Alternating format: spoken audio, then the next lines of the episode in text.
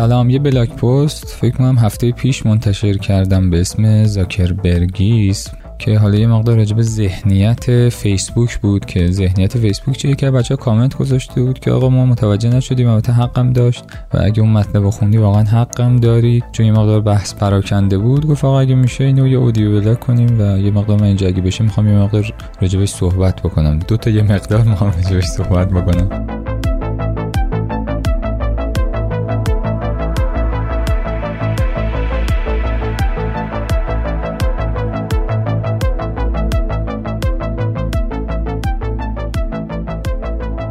ماجرا رو از کتاب بدون فیلتر خانم سارا فرایر انتخاب کرده بودم. از اونجایی که یعنی این ذهنیت رو از این جهت بررسی کرده بودم که حالا یه مقدار مستندم باشه که خیلی حرف پرت پلا نزده باشیم. تو کتاب بدون فیلتر خانم سارا فرایر توضیح میده راجع به اینستاگرام که چجوری به وجود اومد ساخته شد و اومد. اینستاگرام اینو فیسبوک اینستاگرام خرید. بعدش آقای کوین سیستروم و مایک کریگر رو اتفاقاتی که افتاد و چجوری شد که اینا جدا شدن؟ بعد از اینکه اینستاگرام توسط فیسبوک خریداری میشه تو سال 2012 به قیمت یک میلیارد دلار. یعنی این قیمت تا حالا قبل از فیسبوک اتفاق نیفتاده تو حوزه اپلیکیشن و این پلتفرمایی که روی گوشی های هوشمند اسمارت فون اجرا میشه و مورد استفاده مردم هست. همچنین اتفاقی قبلا نیفتاده رکورد و فیسبوک بعدش خودش با خرید واتساپ به قیمت اگر اشتباه نکنم دوازده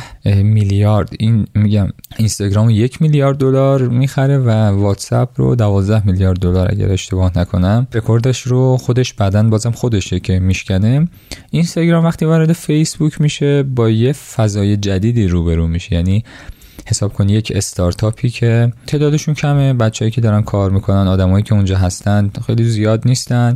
نهایتا وقتی وارد یعنی سال 2012 بعد از دو سال فعالیت تعدادشون شده 15 نفر. یعنی وقتی وارد فیسبوک میشن تو سال 2012 تعدادشون اینا خب خیلی توی فضای کوچیکی که خود حالا تعریف که می‌کنه توی همین کتابم هست مایکراگر موزیک می‌ذاره توی حالا اون سالونی که دارن کار می‌کنن همه یه جا جمعن. موسیقی می‌ذاره هر روز بچه ها که فعال هستن اونجا. حالا من میگم بچه ها واقعا شاید دست درستی نباشه. کسایی که اونجا دارن کار می‌کنن و حالا همکاری دارن می‌کنن به تو پست های مختلف فاز آهنگار دارن.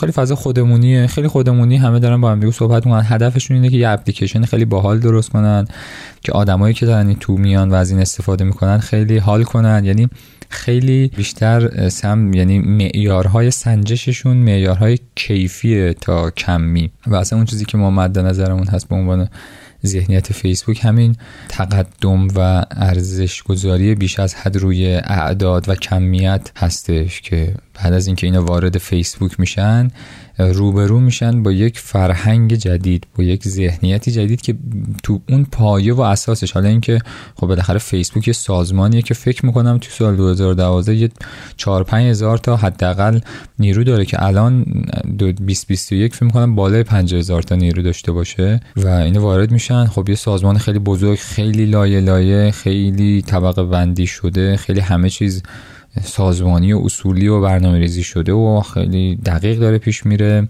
و اینا حالا وارد اینجا میشن. یه گاراژیه که به اینا میدن و شروع می‌کنن به فعالیت کردن اینجا و یواش یواش اتفاقی که براشون میفته اینه که اینستاگرام مجبور میشه قبول بکنه اون ذهنیت فیسبوک رو که خیلی روی اعداد متمرکزه و تمام سنجشش رو با اعداد داره انجام میده. که حالا توی این متن بلاک پست رو نگاه کنی اونجا خیلی با جزئیات بیشتری اینو توضیح دادم و اینجا سعی دارم اون کلیت ماجرا رو روشن بکنم.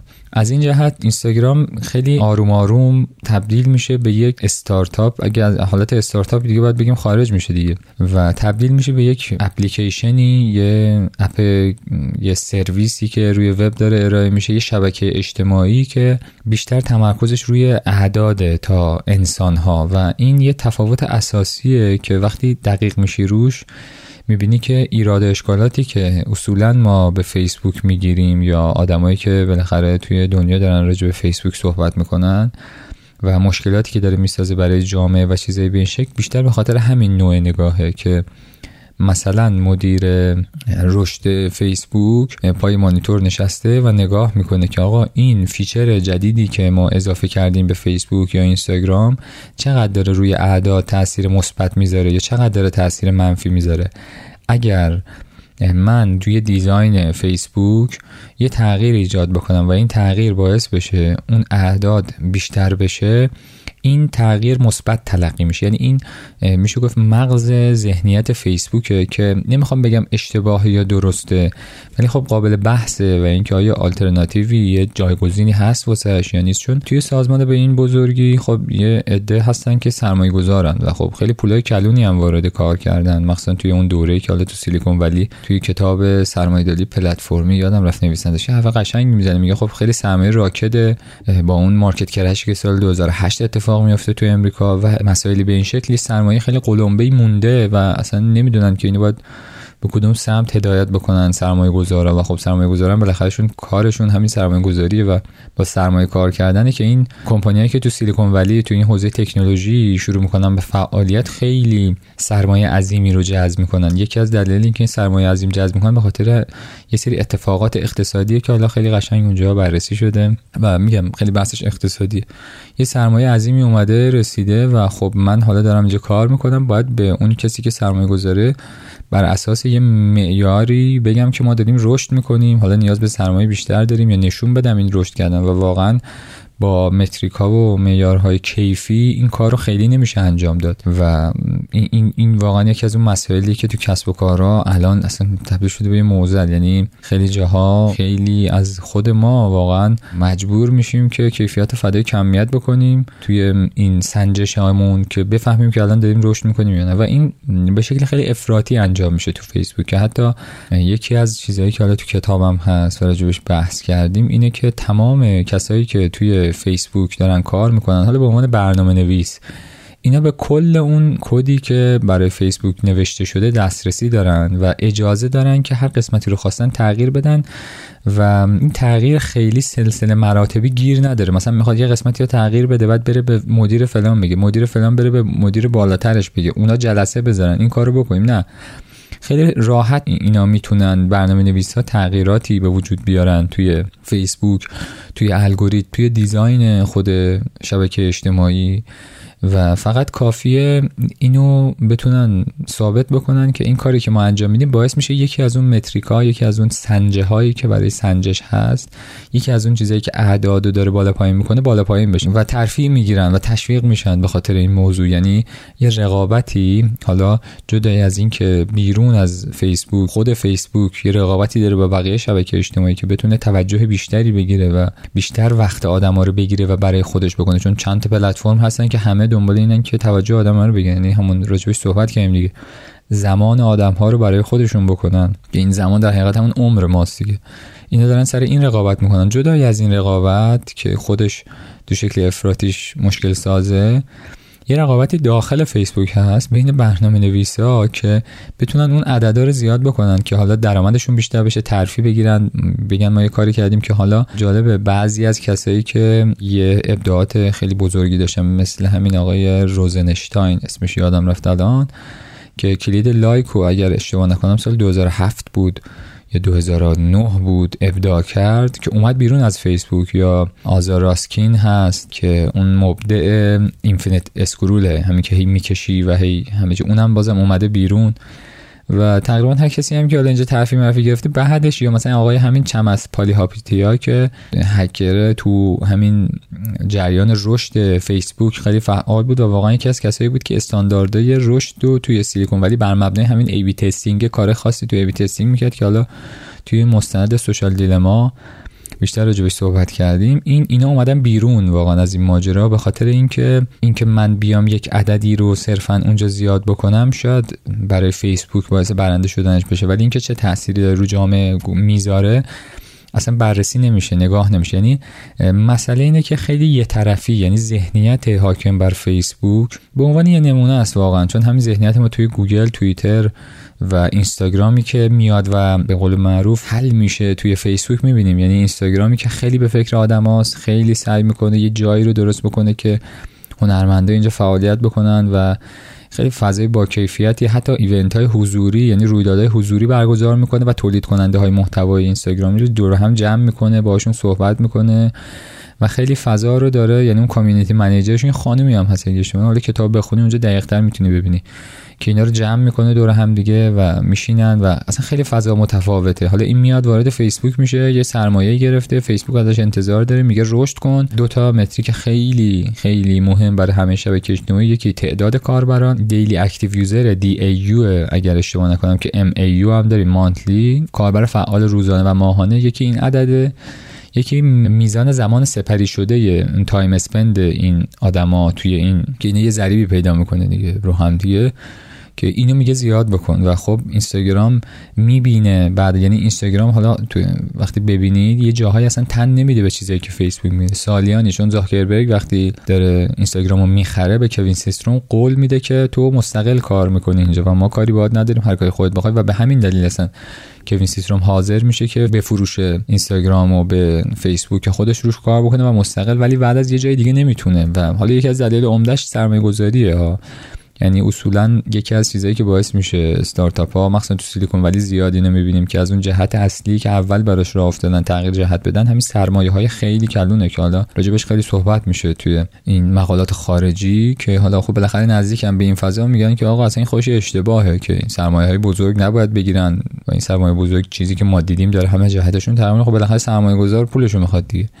این تغییره توی اینستاگرام هم اتفاق میفته و همه جا هست و عمده این مسئله این ذهنیت یه طرف نگاه کردن به ماجراست و سپردن این زیاد شدنه و کم شدنه بدون بررسی. همونطوری که خود زاکربرگ میگه میگه ما خیلی بهتره که یه کاری رو انجام بدیم و بعد عذرخواهی بکنیم. یعنی اصلا فکر نمی‌کنیم به اینکه چیزی حالا حساب کنید یک جوان 22 ساله توی فیسبوک که واقعا شما وارد زندگی خودش بشی می‌بینی که خب اصلا تو اداره کردن زندگی خودش مشکل داره. اصلا خانواده ای نداره. مثلا خودش تنهایی داره زندگی می‌کنه و الگوهاش برای زندگی واقعا متفاوته که چه اینکه همون آدم وقتی مثلا چه می‌دونم 10 سال ازش از سنش بگذره می‌بینی که نه خب یه سری از کارا اگه خانواده داشته باشه و حالا مثلا چه می‌دونم یه جامعه کوچیک دیگه به عنوان یه جامعه کوچیک دو تا بچه داشته باشه یه سری از کارا درست نیست انجام دادنش و واقعا تفاوت داره ذهن مثلا جوان 22 ساله با یادم مثلا 40 ساله. خب بالاخره یه سری چیزا رو هست دیگه. نمی‌تونیم اینو که دیگه نمیشه زیرش زد. ما هممون اینا رو رعایت می‌کنیم دیگه. و این میاد و یه تغییری توی برنامه به وجود میاره که این تاثیر می‌ذاره یک دفعه روی مثلا دو میلیارد آدم. چرا داره این تاثیر می‌ذاره؟ هدفش چیه؟ هدفش اضافه کردن اون اعدادیه که اونجا مطرحه و مثلا اینکه آدمای بیشتری وارد فیسبوک بشن. آدمای بیشتری تو فیسبوک بمونن. لایک ها مثلا بیشتر بشه آدما بیشتر درگیر بشن با پست جدید بتونن تبلیغات بیشتری مثلا میگه آقا من یه دونه تغییر به وجود آوردم. اگه تا الان مثلا روزانه 5000 تا تبلیغ می‌گرفتیم الان مثلا شده 5200 تا. میگن آفرین حالا تشویقش هم می‌کنن. اینو خیلی عالی بود فلان بررسی نمیشه که خب این الان 5200 شد. این درسته خب باعث میشه برنامه داره رشد می‌کنه ولی این چه تأثیری داره روی مخاطب می‌ذاره و چیزایی به این شکل؟ خب حالا اینا بحثاییه که میگم تو این ذهنیت فیسبوک چون این کمپانیا به عنوان کمپانیای بزرگ چیزایی که حالا الگو هستن دارن جلو میرن تقریبا دارن استانداردهای فضای کسب و کار رو می‌سازن و همه اینا رو دارن الگو قرار میدن.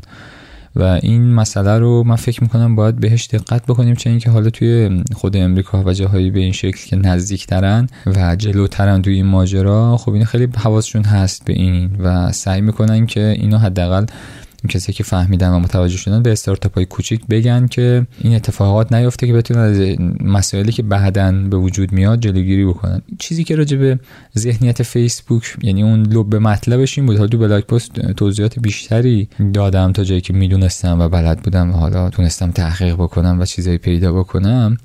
مسئله کلی اینه. مسئله کلی اینه که اینستاگرامی که به فکر آدماست وارد فیسبوک میشه. تو سال 2018 تبدیل میشه به یک اپلیکیشنی که فقط به فکر اعداده و اینجا وقتی به یک میلیارد کاربر می‌رسه کوین سیستروم و مایک راگر هم بنیانگذارای اینستاگرام ترک می‌کنن مجموعه یعنی و میان بیرون. یعنی دیگه اینستاگرام اون اینستاگرام نیست. حالا بچه‌ای که کار کردن تو اینستاگرام حتما یادشونه که آدم مزری فکر می‌کنم ما تو ایران سال 97 بود یا 96 بود که وقتی عوض شد. چون اول آدم مزری میاد تو اینستاگرام بعد از یک سال یا یک یک سال نیم دو سال مارکراگر و کمیسیست رو میرن دیگه. به عنوان مدیر محصول هم میاد پروداکت منیجری همچین چیزی میاد وارد میشه که بعدا میشه که همین الان هم آدم مزری کلش. این داستان تبدیل شدن این استاتوم اینو واقعا جا داره. میگم واسه فکر کردن واسه نگاه کردن تحقیق کردن که آقا چی میشه؟ واقعا اون ریشه این اتفاق چیه که یه پلتفرمی میاد تبدیل میشه؟ اینجوری هم بنیانگذاراش حاضر میشن دیگه